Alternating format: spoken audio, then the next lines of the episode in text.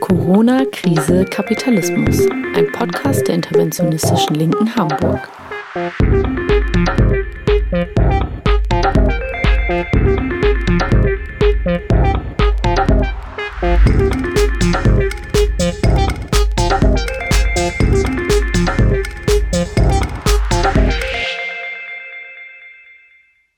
Hallo und willkommen zur inzwischen zehnten Folge des Podcasts Corona-Krise Kapitalismus der interventionistischen Linken Hamburg.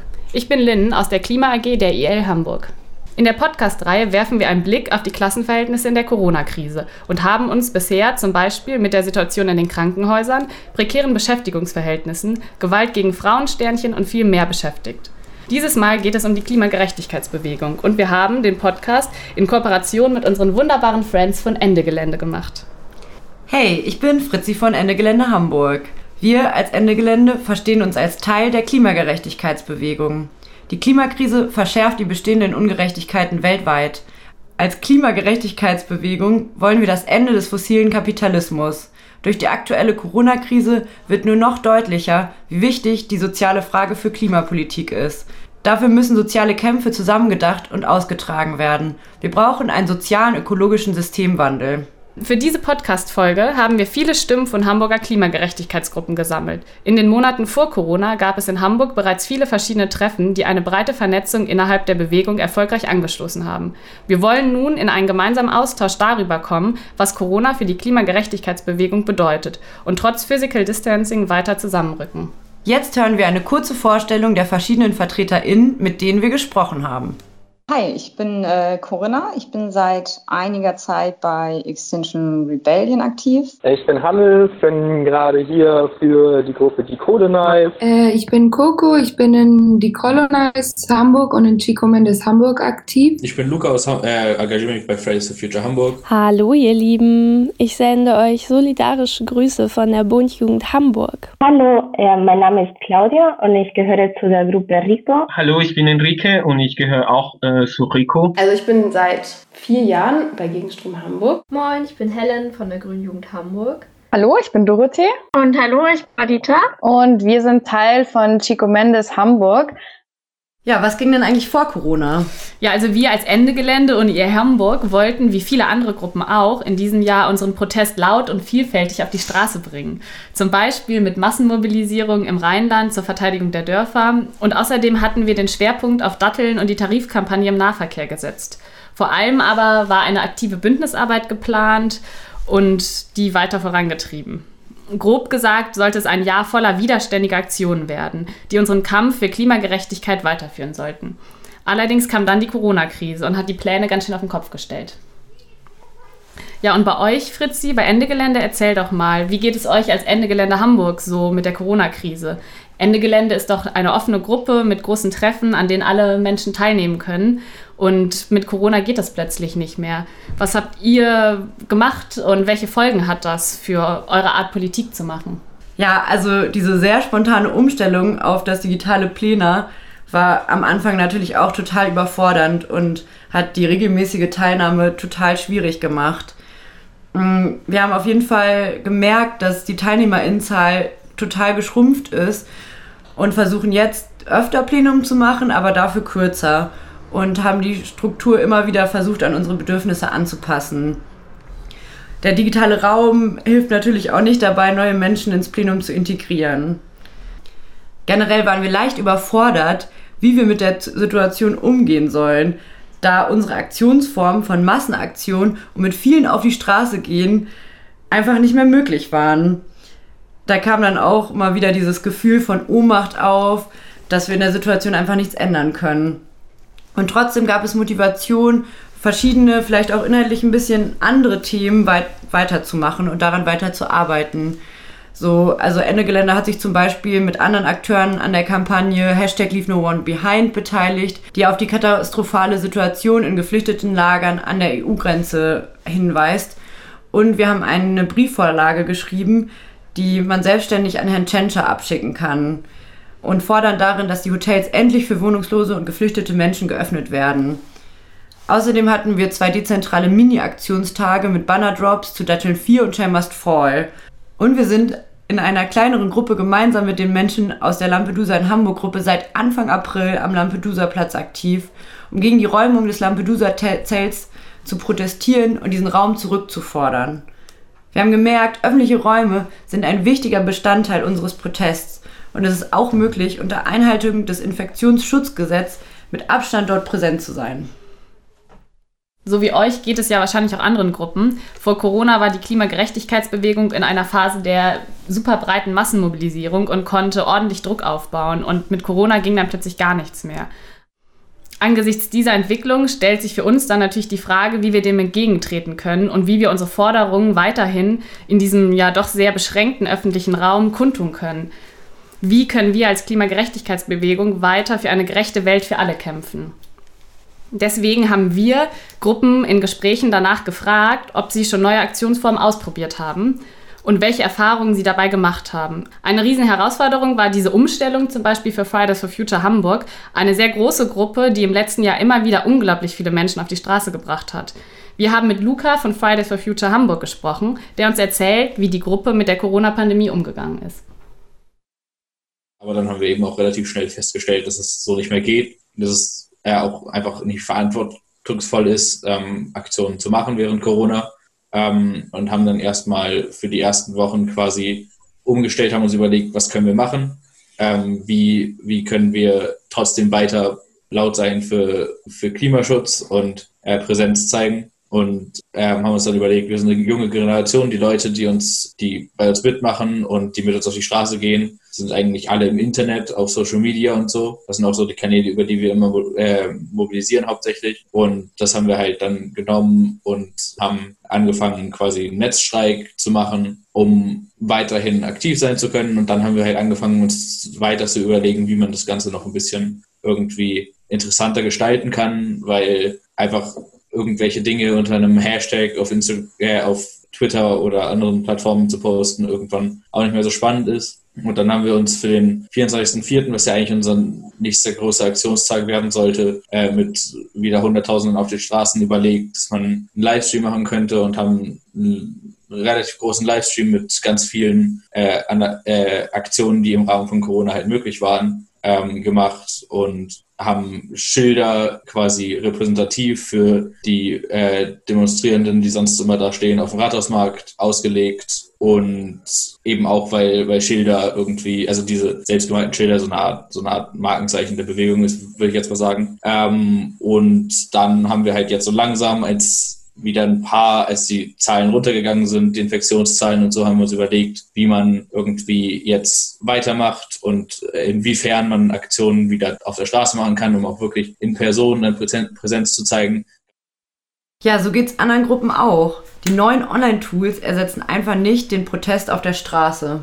Wobei die Gruppen Chico Mendes und Rico standen vor ganz anderen Problemen, da es bei ihnen eben um die Verbindung der Kämpfe für Klimagerechtigkeit hier in Europa und im sogenannten globalen Süden geht.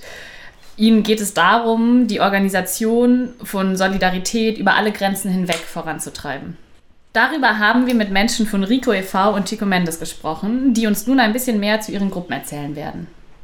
Hallo, äh, mein Name ist Claudia und ich gehöre zu der Gruppe RICO, also der Initiativas Comunitarias oder auf Deutsch Netzwerk für kommunitäre Initiativen. Hallo, ich bin Enrique und ich gehöre auch äh, zu RICO. Äh, ich bin gebürtiger Kolumbianer äh, und wohne schon eine Weile in Deutschland. Also RICO äh, existiert schon seit fast zwei Jahren und wir haben uns von der lateinamerikanischen Diaspora zusammengesetzt und gerade gibt es Mitglieder sowohl hier in Europa als auch äh, Menschen, die in Guatemala oder Kolumbien aktiv sind.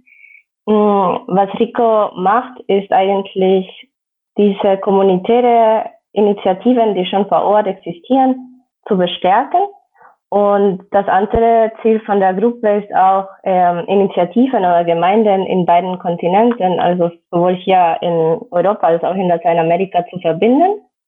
Und wir finden es sehr wichtig, dass die Projekte, die wir organisieren oder unterstützen, auf einer solidarischen ähm, Ebene passieren und ähm, dass die Machtstrukturen, wovon wir auch bewusst sind, äh, sichtbar gemacht werden und wir die auch aktiv gemeinsam abbauen. Hallo, ich bin Dorothee Und hallo, ich bin Adita. Und wir sind Teil von Chico Mendes Hamburg, einer der drei Soli-Gruppen von Chico Mendes Alemannia. Und Chico Mendes Alemannia ist eine Gruppe der Klimagerechtigkeitsbewegung. Wir haben uns in Solidarität mit dem guatemaltekischen Wiederaufforstungs- und Umweltbildungsprojekt Proyecto de Reforestación Chico Mendes in Guatemala gegründet. Das Projekt in Guatemala wurde vor mehr als 22 Jahren ins Leben gerufen und zwar von dem Gründer Armando Lopez. Und die Idee dort ist es, geschützte Baumarten und verschiedene Baum- und Pflanzenarten, die geschützte Tiere anlocken, auf indigenem Gemeindeland zu pflanzen, damit man die dortigen aufgeforsteten Bereiche unter Schutz stellen kann und die Rechte der indigenen Bevölkerung an diesem Land gesichert werden können. Genau, und wie Doro gerade schon gesagt hat, haben wir uns im Laufe des Jahres 2019, also letztes Jahr, ähm, in drei verschiedenen deutschen Städten, in Münster, Berlin und Hamburg, ähm, nach und nach zusammengefunden zu Solidaritätsgruppen. Und seitdem machen wir immer mal wieder Vorträge, Workshops oder praktische politische Aktionen und wollen somit das Projekt in Guatemala in den Diskurs bringen und aber auch einen Raum des Austausches schaffen und eben Bewusstsein für die globalen Zusammenhänge von sozialer Ungleichheit und Umweltzerstörung zu fördern. Wir wollen aber auch auf die notwendige Vernetzung von Aktionen gegen den Vorschritt des Klimawandels aufmerksam machen und da eben auch eine antikoloniale Sichtweise in die oft weiß dominierte Arbeit der Klimabewegung bringen. Ja, und dabei ist uns total wichtig und immer unser, unser Anspruch, dass wir niemanden bevormunden wollen und gemeinsam halt mit Armando und äh, weiteren Angestellten aus dem Projekt in Guatemala stets in Kontakt sind und genau das Wissen gemeinsam irgendwie teilen wollen und bestmöglich unterstützen und solidarisch sein können. Danke euch für eure Vorstellung. Hier in Deutschland, quasi im Herzen der Bestie, ist ein wichtiger Aspekt in der Organisation von internationaler Solidarität das Herstellen von Öffentlichkeit über das, was in anderen Teilen der Welt passiert. Das ist für die Hamburger Gruppen von Chico Mendes und Rico auch unter den Bedingungen der Corona-Krise ein Schwerpunkt. Also habt ihr neue Aktionsformen gefunden oder eure Arbeitsweise verändert? Ja, äh, auf jeden Fall. Also wir haben vorher schon mit äh, Online-Tools gearbeitet, auch äh, unter uns, aber auch mit den äh, Gemeinden und Regionen. Äh, aber seit der Corona-Krise äh, haben wir stärker angefangen, mit solchen Tools zu arbeiten, da wir gar keine Präsenz vor Ort haben können. Ähm, und wir haben auf jeden Fall mehr Fokus äh, an der Art und Weise, wie die Gemeinden und äh, Regionen selber organisieren. Also ähm, wir versuchen immer im Fokus zu haben, was für Organisationsform in, in der Region und vor Ort gibt und die zu bestärken, vielleicht ähm, dazu beitragen, dass die äh, ein bisschen demokratischer sind oder äh, wir lernen auch einfach viel von denen. Ja, also dadurch, dass die praktischen Aktionen jetzt gerade größtenteils wegfallen, haben wir versucht, im Moment anderweitig präsent zu bleiben. Wir haben auch einen Blog, ähm, den schreiben wir auch gerade so ungefähr wöchentlich oder alle zwei Wochen machen wir da einen Blog-Eintrag und wollen so die Infos über Guatemala in den Diskurs bringen zur aktuellen Situation und eben auf die globalen Zusammenhänge aufmerksam machen.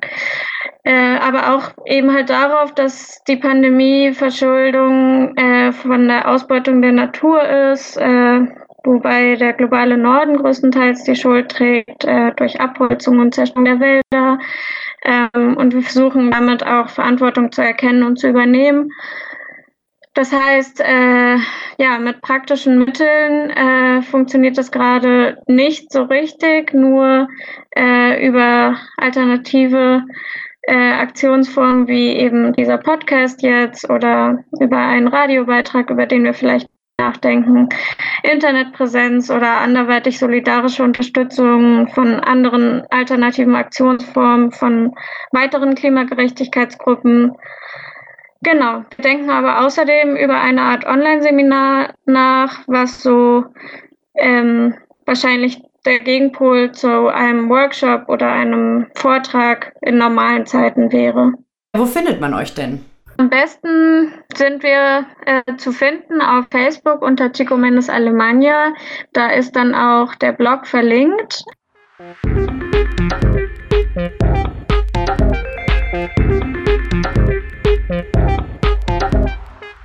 In der Klimagerechtigkeitsbewegung mussten wir uns allerdings nicht nur neue Aktionsformen ausdenken, sondern eigentlich wurde alles einmal wild durcheinandergewirbelt. Und wir müssen uns nun mit einer ganz neuen politischen Realität auseinandersetzen. Deshalb haben wir uns gefragt, ob sich nicht mit der Corona-Krise die Ziele und Schwerpunkte der verschiedenen Gruppen verändert haben. Das hat Helen von der Grünen Jugend Hamburg ganz passend auf den Punkt gebracht. Wir beschäftigen uns in der Grünen Jugend ja mit sehr vielen unterschiedlichen Themen und viele davon sind von Corona weitgehend unbeeinflusst. Bei einigen verschiebt sich aber die politische Aktualität und damit auch die Handlungsrelevanz jetzt mit der Krise. Damit meine ich, dass viele gesellschaftliche Missstände oder Ungerechtigkeiten jetzt gerade verstärkt sichtbar werden, die aber auch vorher schon da waren. Es ergeben sich dadurch neue Handlungsfenster, sie zu thematisieren oder etwas zu verändern. Als Beispiele zu nennen sind da die Debatte um die Konjunkturpakete für die Wirtschaft, bei denen sich gerade einmal mehr zeigt, dass die Regierungen einfach kein Interesse daran haben, bei der Vergabe von Geldern Klimaschutz oder Produktionsbedingungen zu beachten. Oder natürlich auch die ungerechte Entlohnung von Care-Berufen, die nun verstärkt Aufmerksamkeit erfährt. Und viele von uns verfolgen auch mit großer Sorge und Wut gerade die zugespitzte Situation an den EU-Außengrenzen. Und wir versuchen halt in Hamburg darauf einzuwirken, dass wir alles in Bewegung setzen, einen Beitrag zu leisten zur Evakuierung der Lager auf den Inseln in Griechenland. Also unsere grundsätzlichen Utopien bleiben natürlich dieselben, aber die Felder, auf denen wir gerade dafür kämpfen, verändern sich etwas. Spannend fanden wir aber auch die Antwort von der Bund Jugend Hamburg, die versuchen der aktuellen Dominanz des digitalen Raums auch etwas Positives abzugewinnen und sich damit beschäftigen, welche Rolle digitale Technologie in einer nachhaltigen Zukunft spielen kann. Unsere Schwerpunkte haben sich momentan bedingt durch die Corona-Krise dahingehend verändert, dass wir uns vermehrt darüber ausgetauscht haben, wie eine digitale Teilhabe für alle gewährleistet werden kann. Denn eine digitale Teilhabe kann teilweise vielleicht auch dazu genutzt werden, demokratische Strukturen zu stärken. Genau darüber haben wir diskutiert Gleichzeitig ist das Thema Degrowth und Postwachstum in der Bundjugend momentan sehr groß. Und dahingehend haben wir darüber diskutiert, wie vielleicht auch digitale Zugänge zu Wissen, beispielsweise über Open Source, Möglichkeiten dazu beitragen kann, ein sogenanntes digitales Postwachstum herbeiführen zu können. Eine Person von Gegenstrom berichtete von den aktuellen Überlegungen zur Bewegung. Ich glaube, an sich ist es gut, dass der Flow so bleibt. Also das finde ich ist ja auch immer so ein Druck. Also als die Bewegung so krass gewachsen ist, so vor zwei, drei, also als es immer so wie dieser Boom so ein bisschen mhm. war, da hat es so in einer Gruppe wie uns voll das Gefühl gegeben, okay, es geht auf jeden Fall richtig viel. Eigentlich könnten wir jetzt nochmal gucken, wir müssen es eigentlich gerade nicht jetzt die sein, die das die ganze Zeit so pushen, dass überhaupt was passiert, so dass passiert was. Und jetzt könnten wir uns eigentlich wieder so ein bisschen auf uns besinnen. Also ich glaube schon, dass die Bewegung auf jeden Fall braucht, sich nochmal immer mal wieder innezuhalten und so zu reflektieren, wo soll es eigentlich hingehen. Das erinnere ich auch noch auf dem letzten Klimacamp, war es auch viel so Thema dieses, ja, wir, so, ne, wo wollen wir eigentlich hin? Also ich, wir sind jetzt, glaube ich, so ein bisschen über den Punkt hinaus, dass überhaupt was getan werden muss, sondern es passiert ganz viel und wir tun ganz viel. Aber die Frage ist jetzt halt, für was? Und dass man auch immer so viel von so Utopie redet, ist ja auch schön. Mhm. Aber das ist halt auch so Utopie, das Wort sagt ja schon, das ist was Utopisches, das ist halt so weit weg, aber wir könnten halt, also man könnte langsam mal anfangen, das, die Utopie zu zeichnen so, und dem so eine Form zu geben, also mal wirklich. Da haben jetzt, also hat bei uns in der Gruppe jetzt also auch ein, es läuft so ein bisschen parallel, so ein Schreibprojekt gestartet oder so eine Schreibwerkstatt, wo sich Leute, die auch richtig Bock haben auf diese System Change Frage halt ähm, irgendwie zusammensetzen und viel über dieses, ja, wie würde das denn dann aussehen? Also wirklich sich unterhalten und austauschen und überlegen und halt mal so, ähm, ich glaube, es ist so eine, weiß ich nicht, in was für einer Form das am Ende werden wird. Ein Text, ein Flyer, eine Broschüre, keine Ahnung. Aber sich da mal wirklich mit auseinanderzusetzen. Und das ist ja was, was, was man sonst irgendwie immer keine Zeit dafür hat, weil man sonst die ganze Zeit immer so am Machen ist und irgendwie von Aktion zu Aktion sich hangelt. Dass in der aktuellen Krise aber nicht nur Chancen liegen, sondern eben auch die Gegenseite nicht schläft und sich eine gefährliche Mischung von Verschwörungsideologinnen, Impfgegnerinnen und rechten faschistischen Kräften zusammenbraut, spielte in der Antwort von XR Hamburg eine große Rolle. Das und wie die Klimabewegung darauf reagieren kann, beschreibt Corinna.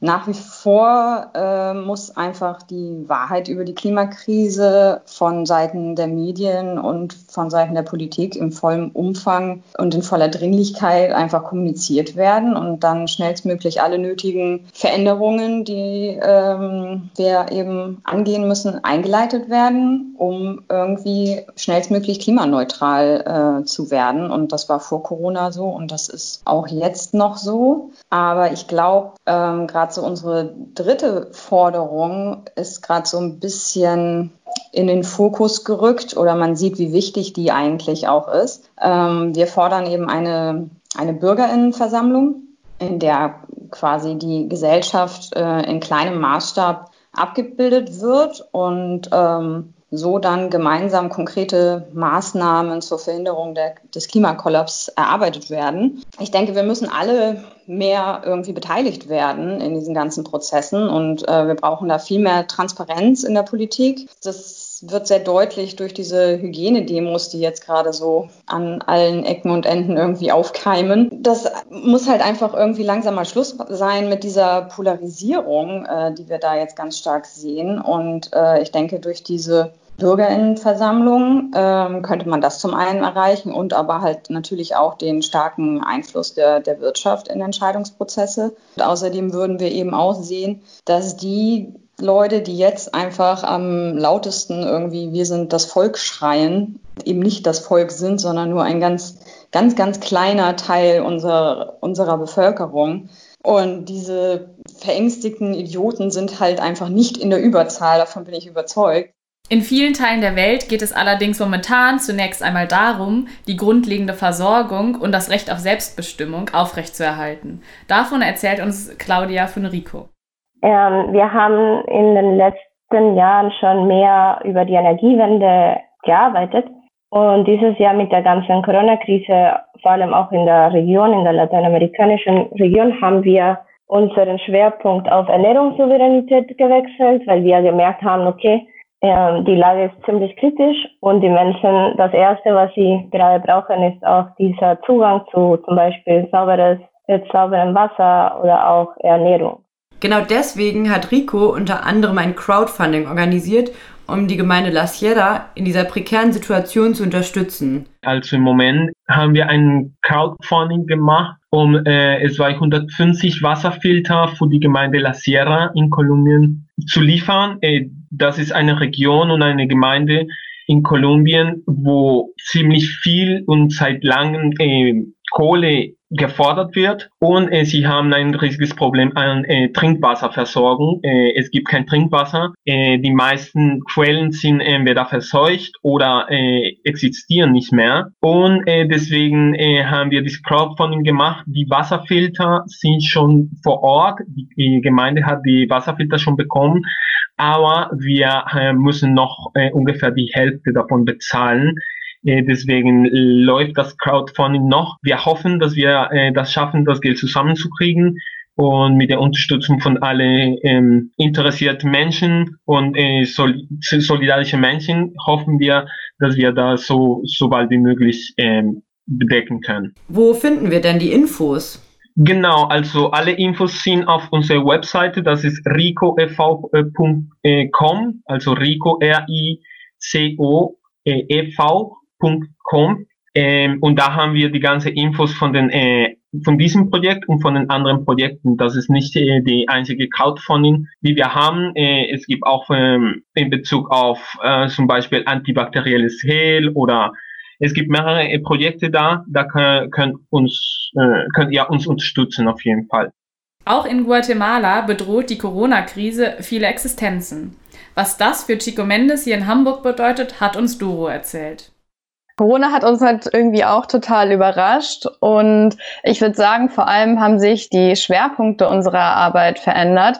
Normalerweise machen wir halt sehr viele praktische Veranstaltungen und Aktionen, wie zum Beispiel Soli-Küchen oder Soli-Partys, geben Vorträge, nehmen an Demos teil und so weiter. Und es fällt ja im Moment alles komplett weg. Und wir haben trotzdem versucht, weiterhin ähm, unsere Plenarstruktur, die wir sonst halt immer hatten, aufrechtzuerhalten. Also wir treffen uns auch immer noch weiterhin einmal wöchentlich, aber jetzt halt irgendwie mit Moderation und Meldestruktur, was natürlich ein bisschen strukturierter und irgendwie anders ist ähm, und nicht so freundschaftlich wie vorher. Und unsere Ziele haben sich auch nicht wirklich verändert. Ich würde sagen, unser Hauptziel ist immer noch die Solidarität äh, mit dem Projekt in Guatemala. Wobei wir da auch vor so einer, vor so einem kleinen Dilemma stehen, weil wir gerade sehen, dass es im Moment einerseits noch wichtiger ist, das Projekt zu unterstützen, da auch die Existenz des Projektes durch Corona bedroht ist.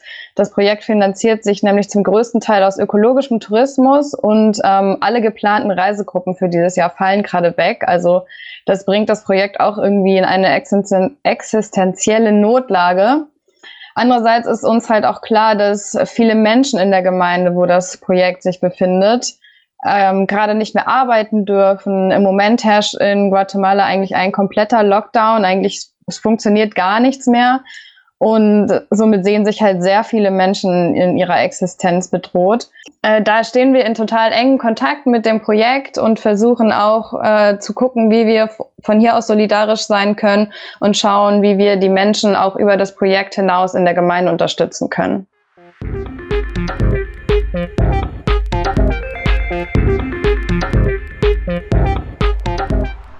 Also zusammenfassend klingt das für mich so, als ob sich die Ziele der meisten Gruppen gar nicht so groß geändert haben.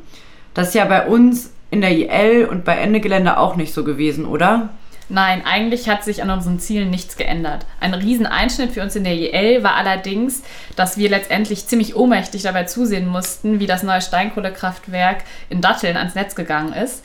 Und das war schon ähm, ja, eigentlich ein Fokus in diesem Jahr. Und wir hätten richtig gerne mit vielen, vielen Menschen dagegen Widerstand geleistet. Und vielleicht hätten wir auch den Betriebnahme verhindern können. Ja, das ging uns mit Dattel 4 genauso. Uns ist auch immer noch nicht klar, ob dieses Jahr Massenaktionen stattfinden können. Dafür erkennen wir immer mehr, dass verschiedene Kämpfe zusammengedacht und miteinander gekämpft werden müssen.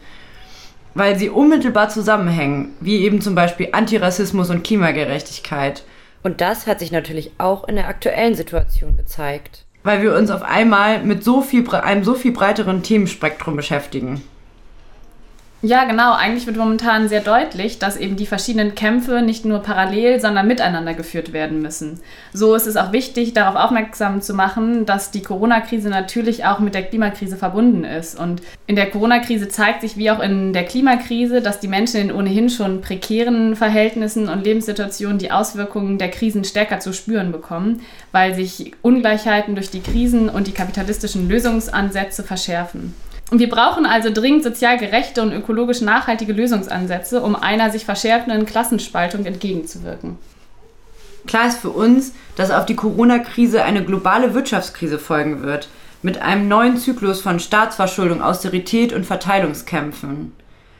Wenn wir jetzt nicht entschlossen handeln, ist es leicht, sich ein Zukunftsszenario vorzustellen, in dem, wie in der Finanzkrise 2008, die Kosten der Krisenbewältigung vergesellschaftet werden und die Umverteilung von unten nach oben weitergeht.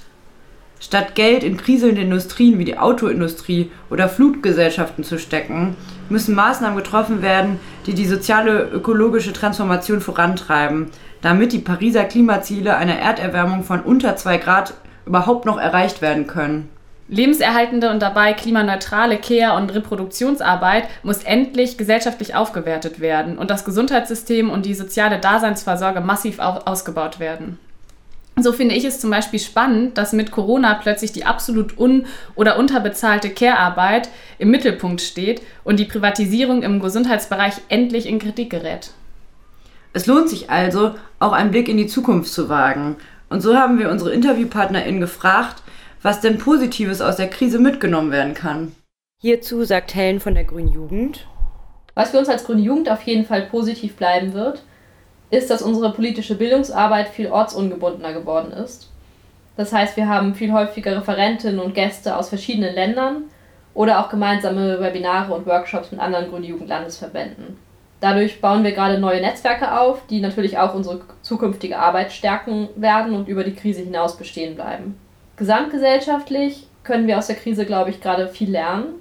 Die Krise zeigt, dass entschlossenes Handeln in Regierung und der Gesellschaft auf jeden Fall möglich ist, was ja ein oft genanntes Gegenargument gegen radikale Klimagerechtigkeit ist.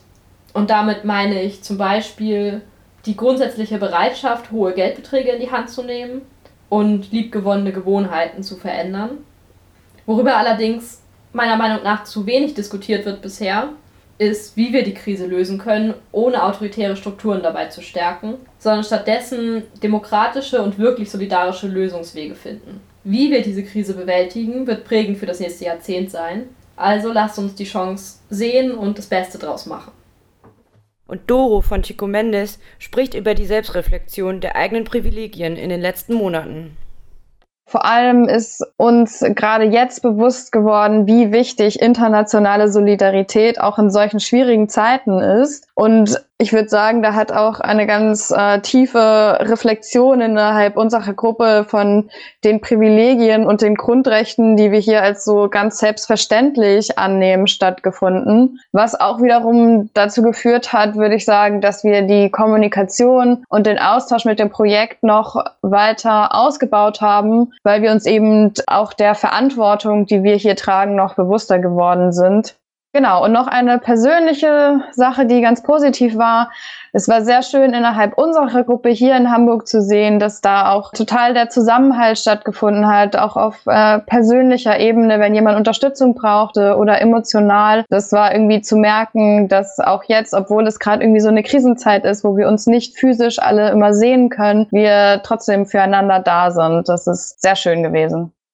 Und Corinna von XR erzählt, man hat ja einfach jetzt so das Gefühl, als würde so ein übergroßer Zeigefinger gerade irgendwie auf alle ähm, Sachen zeigen, an alle Stellen, wo es gerade irgendwie so hakt in unserem System. Ne? Also da könnten wir jetzt irgendwie über die Fleischindustrie reden oder Spargelstecher oder halt die fehlende Wertschätzung von wirklich äh, relevanten Berufsgruppen in der Gesellschaft oder den schwindenden Raum ähm, für Wildtiere und oder auch wie solidarisch sich dann tatsächlich irgendwie die EU zeigt, ähm, wenn es irgendwie so um die Flüchtlingsthematik geht. Also äh, ja, alle Systemfehler werden uns irgendwie jetzt so Tag für Tag eigentlich um die Ohren gehauen und ähm, da kann man nur hoffen, dass das irgendwie bei mehr Leuten jetzt dann mal angekommen ist, die sich vielleicht sonst nicht so sehr damit beschäftigt haben. Also Abschließend sprechen Hannes und Coco von Decolonize. Also vor allem kann ich mir halt vorstellen, dass halt irgendwie durch diese, ähm, diesen Austausch mit anderen Gruppen, ähm, der halt sowieso digital stattfinden muss, ähm, ja, neue, neue Verbindungen entstehen und ähm, neue Menschen sich irgendwie zumindest so vom Hören schon mal kennenlernen und ähm, ja, also ich denke halt, dass auf jeden Fall dadurch danach ja auch irgendwie Kontakte bestehen bleiben und man irgendwie danach ein größeres Netzwerk hat als vorher. Und man musste sich halt auch irgendwie zwangsmäßig mit dieser Online, ähm, also Online-Organisationsform und Strukturierung von Plenas auseinandersetzen, was halt auch im internationalen Austausch ähm, voll hilfreich sein wird. Dann äh, hatten wir halt vorher so ein bisschen drüber diskutiert und fanden das halt relativ schwierig auszudrücken, aber also so durch, dass es halt ein also positiv Aspekt ist, aber ich sag mal, diese ganze, diese ganze Viruskrise zeigt ja schon, dass wir halt schon mal eine krasse Privilegierung ähm, auf der äh, ganzen Welt haben. Also das ist auch schon vorher klar gewesen, aber die ganze ähm, Krise verdeutlicht das halt nochmal krass und man kann halt in Zukunft immer wieder Bezug darauf nehmen und kann halt sagen, ähm, also diese Deutlichkeit nochmal hervorheben, die das halt ausgelöst hat. Also ich könnte das jetzt nur an Beispielen, die jetzt wieder innerhalb von Deutschland sind, klar machen, weil hier zum Beispiel ja auch schon, also ich sag mal, der Umgang hier mit den Geflüchteten Und auch mit den Wohnungslosen zeigt ja auch nochmal krass diese Privilegierung allgemein von, wenn man Wohnungen hat, aber auf der ganzen Welt macht es das ja auch nochmal deutlicher, weil zum Beispiel die Menschen in Kolumbien ähm, viel weniger Möglichkeit haben, ähm, damit, also mit, mit dieser Gesundheitskrise umzugehen und da nicht so krasse Möglichkeiten bestehen, wie sie halt ähm, in einem privilegierten Deutschland äh, der Fall sind. Und was halt diese Krise auch zeigt, ist halt, dass dieses ganze System in dem wir leben, ähm, durchaus runtergefahren werden kann, ohne dass halt die komplette Welt zusammenbricht, wie halt vorher immer so getan wurde. Genau, also das sind so Erkenntnisse, auf die man vielleicht nach der Krise hinweisen kann. Schon alleine, dass wir als so eine junge Gruppe es geschafft haben, die Kommunikation einigermaßen aufrechtzuerhalten. Und ich glaube, wir lernen gerade auch. Also wir sind gerade in dem Prozess, wie wir um, um zu gucken, wie wir das am besten machen. Ich finde, das ist schon mal ganz, äh, ganz schön, weil wir, weil wir uns wirklich gegenseitig nicht so, nicht so lange kennen. Und das ist, glaube ich, auf jeden Fall ein, ein, ein gutes, ein guter Signal. Ich weiß nicht, ob man das so sagen kann. A good sign. Trotz aller Schwierigkeiten ist und bleibt die Klimagerechtigkeitsbewegung aktiv. Die gegenwärtige Corona-Krise zeigt nur noch einmal, dass wir jetzt handeln müssen und dabei die verschiedenen Kämpfe nicht neben, sondern miteinander führen müssen. Denn der geforderte System Change gelingt nur, wenn wir zusammenarbeiten, zusammen denken und der Krise gemeinsam etwas entgegensetzen. Und dieser Podcast soll eben ein Auftakt sein für die breite Vernetzung innerhalb der Klimagerechtigkeitsbewegung in Hamburg, deren Start schon vor der Corona-Krise begann. Und dabei wollen wir in Zukunft eben auch vermehrt in Austausch und Zusammenarbeit mit anderen sozialpolitischen Bewegungen treten, um die Gerechtigkeitsaspekte auch über das Klimathema hinaus zu denken.